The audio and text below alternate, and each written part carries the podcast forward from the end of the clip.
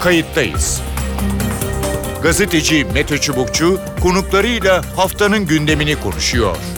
Tarihi yaşarken olaylara kayıtsız kalmayın.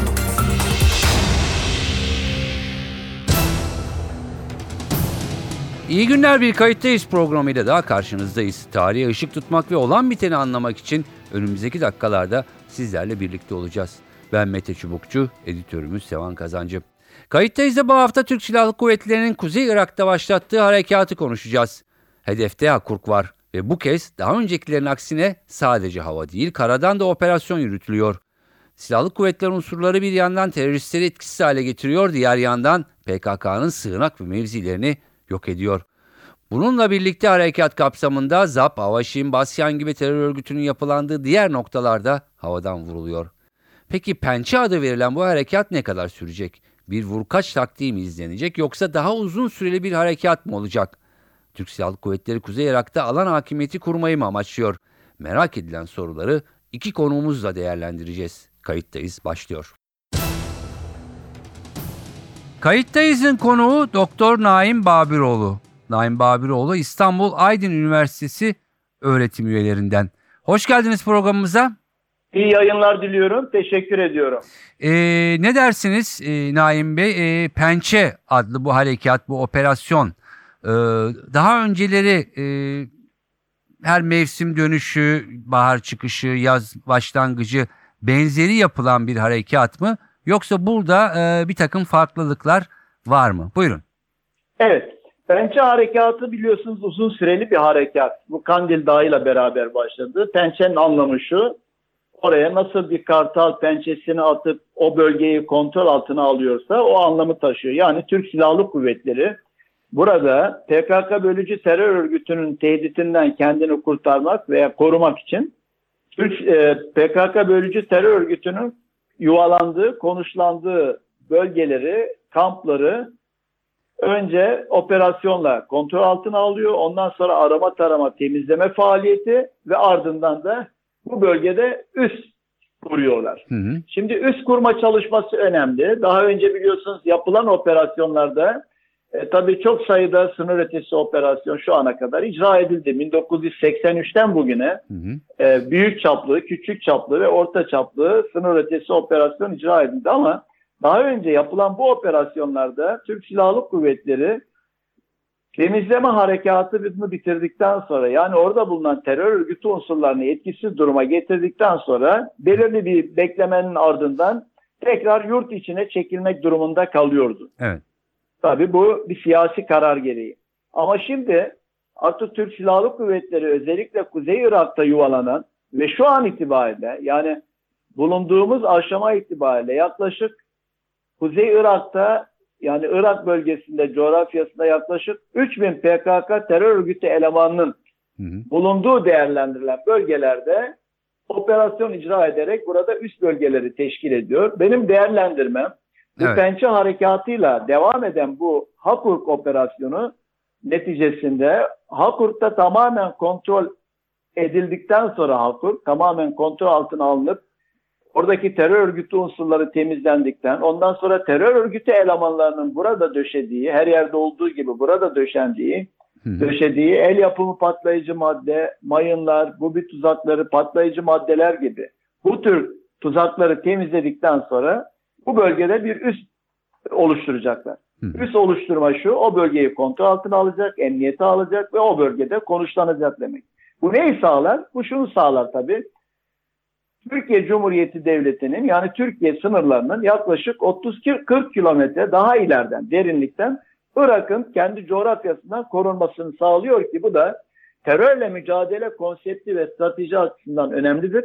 Çünkü burada önemli olan şu, terörle mücadelede başarılı olmak istiyorsanız iki kural var. Birincisini, birincisi terörü kendi kaynağında kurutmak, yok etmek. Hı hı. E şu anda Hakurk'a geldiğinizde o Hakurk'u kontrol altına aldıktan sonra burada kalmaya devam ederseniz burada terör örgütü elemanlarının gelmesini önlersiniz. Evet. İkincisi de terör örgütüne yapılan dış güçlerin, küresel güçlerin yaptığı lojistik desteği kesmek. Kesmek. Tabii küresel güçlerin yaptığı lojistik desteği kesmek pek Türkiye'nin e, ne yazık ki gücünü aşan bir olay ama e, Irak'ta bulunan terör Hı. örgütlerini sınırdan 30-40 kilometre öteden emniyet altına alarak bu bölgeyi temizleyerek kontrol altına almak ve bu bölgeden yurt içine olabilecek terör örgütü sızmalarını Hı hı. ve yurt içine yapılacak eylemleri Evet. minimine, e, minimum düzeye indirmek tabii e, bu e, operasyonun ana amaçlarından birisi. Peki.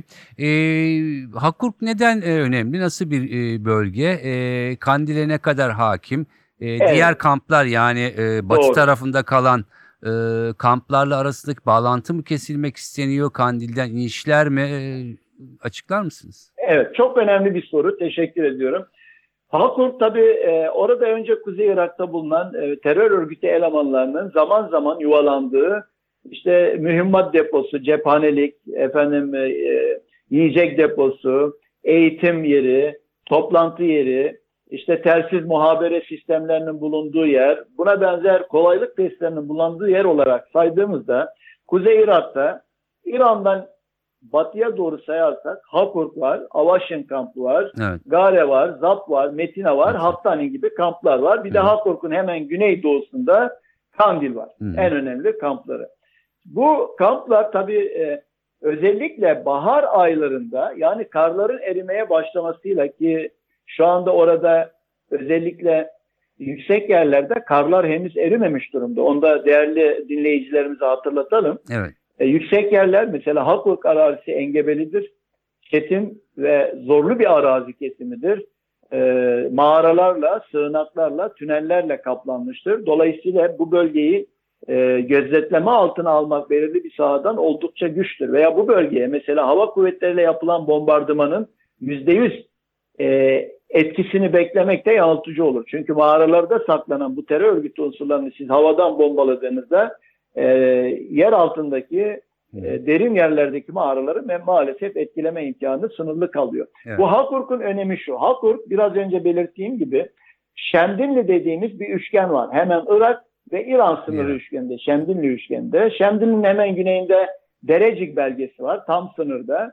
İşte Derecik beldesinden veya Derecik e, yerleşim alanından, köy de diyebilirsiniz buna. Buradan yaklaşık 30 kilometre veya 20-30 kilometre güneyde bir yerde. Çünkü Hakurk bir nokta olarak değil, bir dağ silsilesi, olarak uzanan bir yer. Hı. Hakurk'un hemen güneydoğusunda da Kandil var. Dolayısıyla siz eğer Hakurk'u yani Türk Silahlı Kuvvetleri Hakurk'u kontrol altına aldıktan sonra bu şu demek Kandil'e giden ve Kandil'e gelen yani Türkiye'den Kandil'e giden Hakurk'tan Kandil'e veya Kandil'den Hakurk'a ve Türkiye'ye gelen yaklaşma yollarının ulaştırma yollarının bir bölümünü kontrol etme imkanına sahip oluyorsunuz ki bu terörle mücadele için önemlidir. İkincisi Evet.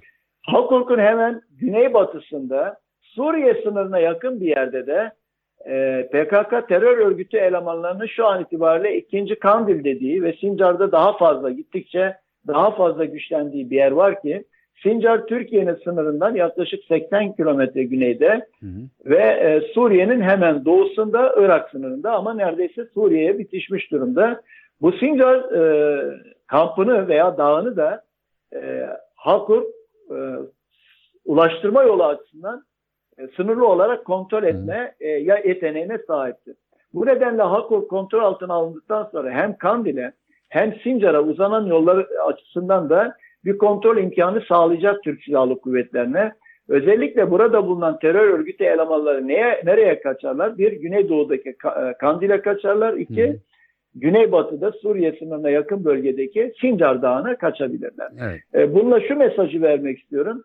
Özellikle Hakur e, operasyonu yani Pençe operasyonu bir bölümü olarak Hakur kontrol altına alındıktan sonra büyük bir olasılıkla Türk Silahlı Kuvvetleri'nin veya Türkiye'nin gözü nerede olacak? Sincar'da olacak. Çünkü Hı. Sincar artık PKK terör örgütü için e, güçlü bir e, coğrafya durumuna gelmiştir ve Türkiye'ye giriş çıkış açısında da bir tehdit oluşturacaktır.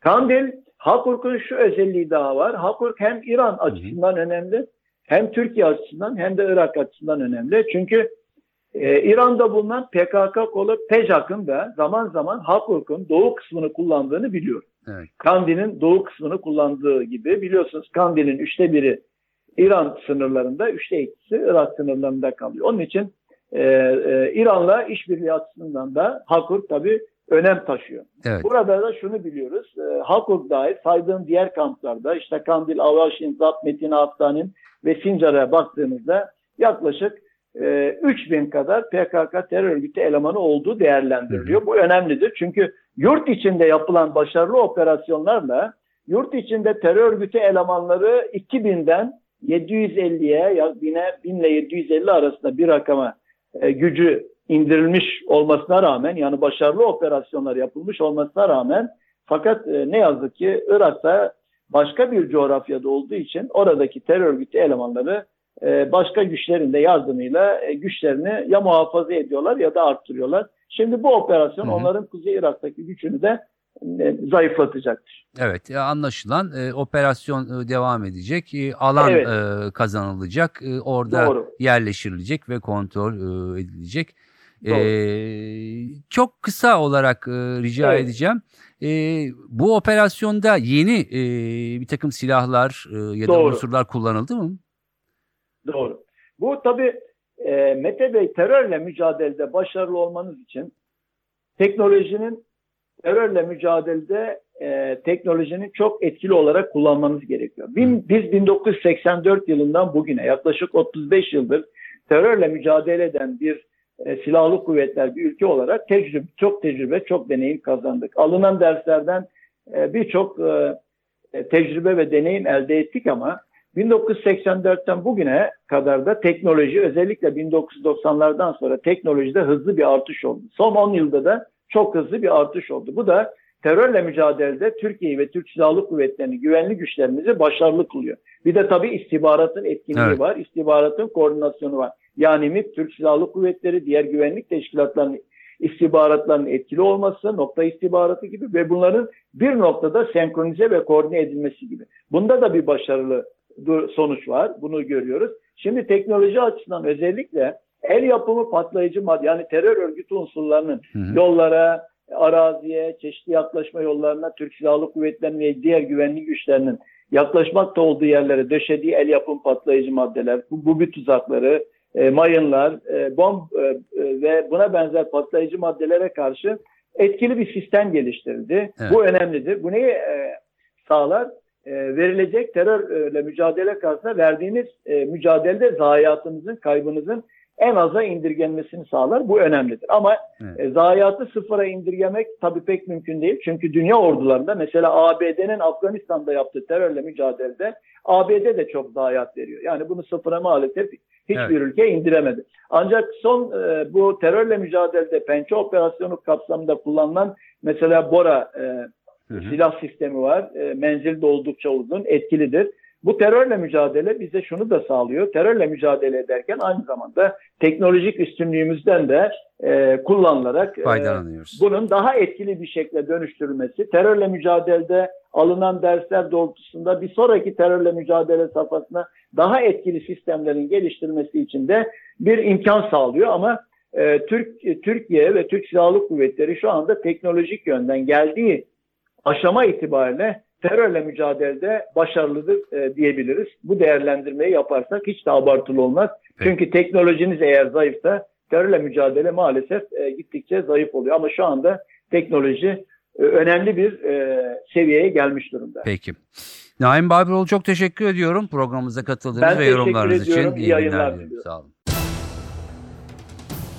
Kayıttayız'ın konuğu Doktor Murat Arslan. Murat Arslan SETA güvenlik araştırmacısı ve Hasan Kalyoncu Üniversitesi öğretim üyelerinden. Hoş geldiniz programımıza.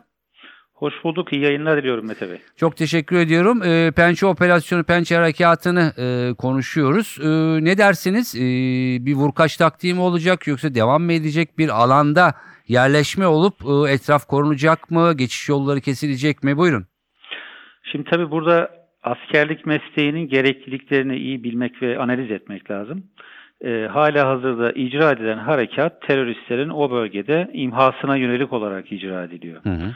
Dolayısıyla e, genellikle bu tür e, terörizmle mücadele harekatlarında beş safhalı bir süreç takip edilir. Hı hı. İşte tespit edilir terörist, teşhis edilir, ayrıştırılır, mütakiben takip edilir, tecrit edilir ve en sonunda imha edilir. E, şu an benim gördüğüm kadarıyla bu harekatta tespit, teşhis ve takip aşamaları harekatın ilk gününde zaten bitirilmiş ve dolayısıyla harekat başlatılmış. Bölgeye hava hücum harekatıyla helikopterlerle indirilen unsurlarımız da bölgedeki teröristlerin tecritine yönelik olarak manevralar yaptı. E, dolayısıyla tecrit büyük bir ihtimalle şu an tamamlanmıştır. E, doğal olarak e, tecriti tamamlamak ve iç bölgelere unsur sokmak adına e, bölgeye mutlaka takviye unsurlar gönderilmiştir. Hı. Yine helikopterlerimizde. Ve dolayısıyla bir yandan arazide terör örgütünün e, artık olarak tabir edilen e, yaşam malzemeleri imha edilirken diğer taraftan teröristlerin aranması faaliyeti bir arazi arama, arama taraması şeklinde devam ediyor e, şu, şu an hala hazırda. E, dolayısıyla benim değerlendirmem bu harekat yaklaşık 20-30 günlük bir süreç içerisinde bölgede Hı hı. devam edecek. Bu 20-30 gün belki biraz daha aşabilir. Neticesinde eğer bölgedeki unsurların temizlendiği ne kanaat getirirse harekat sonlandırılabilir veya bir başka bölgeye kaydırılabilir.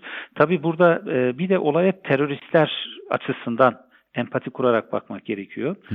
Teröristler bölgede halihazırda ansızın operasyon başladığı için Evet. e, bölgede kazmış oldukları tünellerde saklanıyorlardır. Dolayısıyla te- e, şu an terör örgütünün o e, özellikle sınırlı görüş koşullarında kaçışını önleyecek manevralar yapılırken onların saklandıkları yerler açığa çıkarılacak ve imha edilecek. Yani süreç bu şekilde işleyecek. Anladım. Ee, şimdi 90'larda hatırlarız önce bir e, alan kapma, alanı kontrol etme Evet.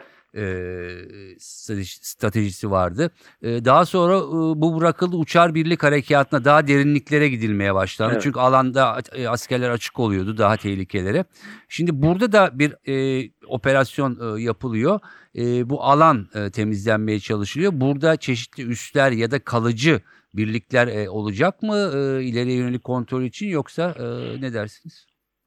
Şimdi efendim e, alan hakimiyeti kavramında e, tespit edilmiş bir bölgede kritik Hı hı. e, arazi kesimlerinin işgal edilmesi, daha doğrusu işgal etmek derken e, asker konuşlandırılması, Kontrol. Hı. kontrol edilmesi ve mütakiben bölgedeki kritik geçiş güzergahlarının kontrol altına alınması suretiyle terör örgütünün bölgedeki hareket serbestisinin önlenmesi amaçlanır. Evet.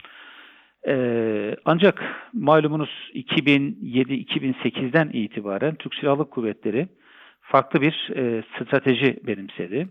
Helikopterlerle birliği Hı hı. e, terör örgütünün bulunduğu bölgelere aniden indirip operasyon icra edip sonuç alıp mütakiben birliği tekrar çekmek. Tek- evet. Bunun nedeni şuydu. e, o dönemde birlikler ana üst bölgelerinden intikale başladığında e, yapılan operasyonlar hemen e, terör örgütü tarafından öğreniliyordu. Hı. Dolayısıyla açığa çıkan bir operasyondan netice almak da mümkün değil. İkincisi, birlikler e, operasyon esnasında çok yoruluyor. Çünkü bir askerin taşıdığı ortalama yük miktarı 40 kilogram civarında. Hı hı. Eğer ilave mühimmat almışsa bu rakam kimi zaman 50-60 kiloya çıkabiliyor. E, dolayısıyla zinde bir unsurun e, teröristle mücadelede bulunmasıyla yorulmuş bir askeri mücadele bulunması arasında fark var. Bu zayiat artırabilir. Hı.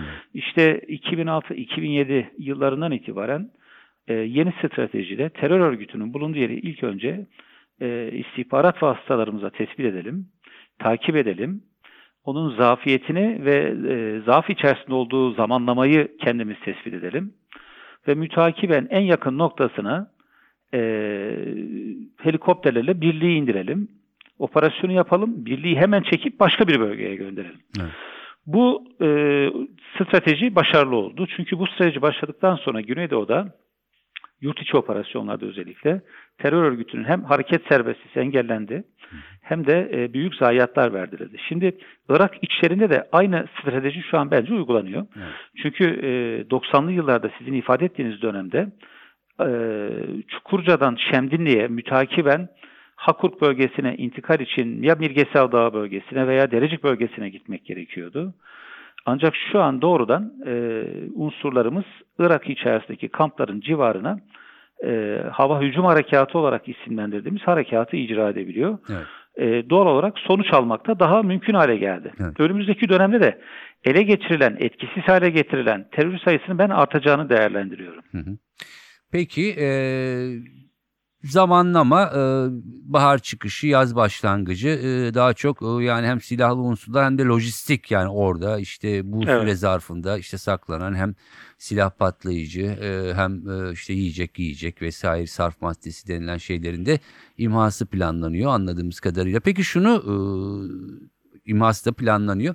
E, yeni silahlar sanırım e, hatta ilk kez kullanılan yanılmıyorsam e, Bora füzesi mi? Evet. E, nedir Bora füzesi? Etkisi nedir? Burada kullanıldı mı? E, bu konuda bilgi Evet. verebilir misiniz? Tabii şimdi e, tabii e, öncelikle e, hala hazırda Türk Silahlı Kuvvetleri e, envantere yeni e, alınmış olunan milli silahlarımızı, mühimmatlarımızı kullanıyor. Mümkün olduğu kadar Hı hı. dış tedarikten elde edilen e, silah ve mühimmat kullanılmıyor. Hı hı. Bunun birkaç nedeni var. E, birincisi bir kere maliyet. Çünkü dışarıdan aldığınızda gerçekten yüksek bir maliyete katlanmak durumundasınız. İkincisi de e, biz kendi silahlarımızı veya kendi araçlarımızı, kendi mühimmatımızı terörle mücadele konseptine uygun olarak tasarlıyoruz.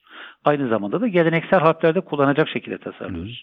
Dolayısıyla e, kullanılan milli silahların ve mühimmatların e, etkinliği daha fazla. Şimdi e, tabii e, obüsümüzden insansız hava aracımıza kadar farklı spektrumda silah araç gereç kullanılırken Hı hı. e, Bora'nın bu harekatta kullanılması bence çok e, önemli bir dönüm noktası. Çünkü Bora malumunuz e, bir füzedir. Roket de değildir. Bir füzedir. Dinleyicilerimize hemen kısa bir bilgi vereyim. E, füze havadayken istikameti değiştirebilen mühimmattır. Roket ise eğik atış prensibine göre atış yapıldıktan sonra istikameti değiştirilemez. Yani bir kere atarsınız ve düşer patlar. Dolayısıyla bir füzedir ve Türkiye ilk defa 280 kilometre menzilli bir füzesini e, bu harekatta kullandı. Harekatın ilk günü değil, ikinci günü kullandı ve e, daha çok Asos ile e, Kandil Dağı'na yönelik olarak e, kullanıldı. O bölgedeki hedefler etki altına alındı. Hı hı. Neden kullanıldı? Çünkü e, bu bölgelerin Türk hududuna mesafesi yaklaşık 100 kilometre civarında. Bu bölgelere mevcut ateş destek vasıtalarıyla erişebilmeniz mümkün değil. Değil. Ancak elimizdeki, e, envanterimizdeki Bora füzeleri, füzeleri şu an e, bize bu imkanı sağlıyor.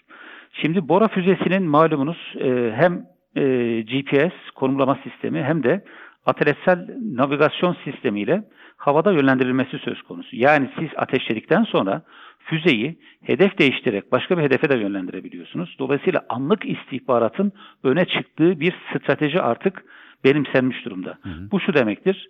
Havadaki uçağınız, insansız hava aracınız veya yerdeki özel kuvvet unsurunuz bir yandan gözetlerken diğer taraftan atış destek vasıtası füzeyi ateşliyor ve gerektiği de hedefin e, hareketli olup olmamasına göre e, farklı yöntemlerle bu füze havada hedefin konumuna uygun olarak yönlendirilebiliyor. İşte burada e, terör örgütünün artık e, uzun menzilli silahlarla etki altına alınması daha e, mümkün hale geldi ve daha sonuç alıcı hale geldi. E, ayrıca terörle mücadelede bu denli önemli, kritik bir e, füzenin kullanılması belki de e, ilk defa oluyor. Sadece Türkiye için değil bu, aynı zamanda diğer devletler için de.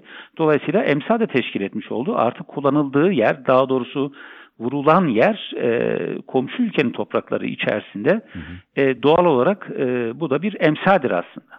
Evet. Peki e, zamanımız e, azalıyor. Son bir sorum olsun. E, Pençe Harekatı'nda başlamıştık. E, bundan sonra ne beklenmeli? E, önümüz yaz. Buyurun. Şimdi Türkiye'nin e, mevcut terörizmle mücadele stratejisinde bir devlet kurumlarının işin içine dahil edilmesi, iki teröristle mücadele kapsamında da küçük ve vurucu unsurlarla, profesyonel unsurlarla farklı bölgelerde gerektiğinde de aynı anda bir operasyonel faaliyete girişilmesi söz konusu.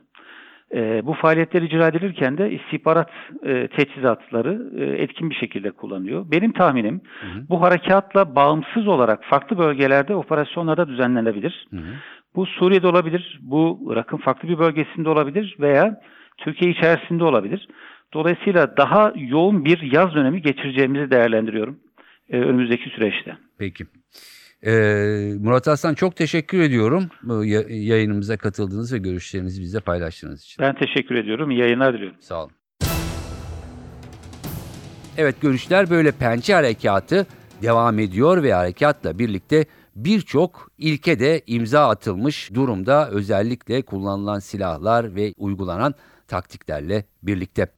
Kayıttayız da bu haftalık bu kadar. Önümüzdeki hafta farklı bir konuda yeniden buluşmak dileğiyle iyi bayramlar, iyi tatiller diliyoruz. Ben Mete Çubukçu, editörümüz Sevan Kazancı. Hoşçakalın. Kayıttayız. Gazeteci Mete Çubukçu konuklarıyla haftanın gündemini konuşuyor. Tarihi yaşarken olaylara kayıtsız kalmayın.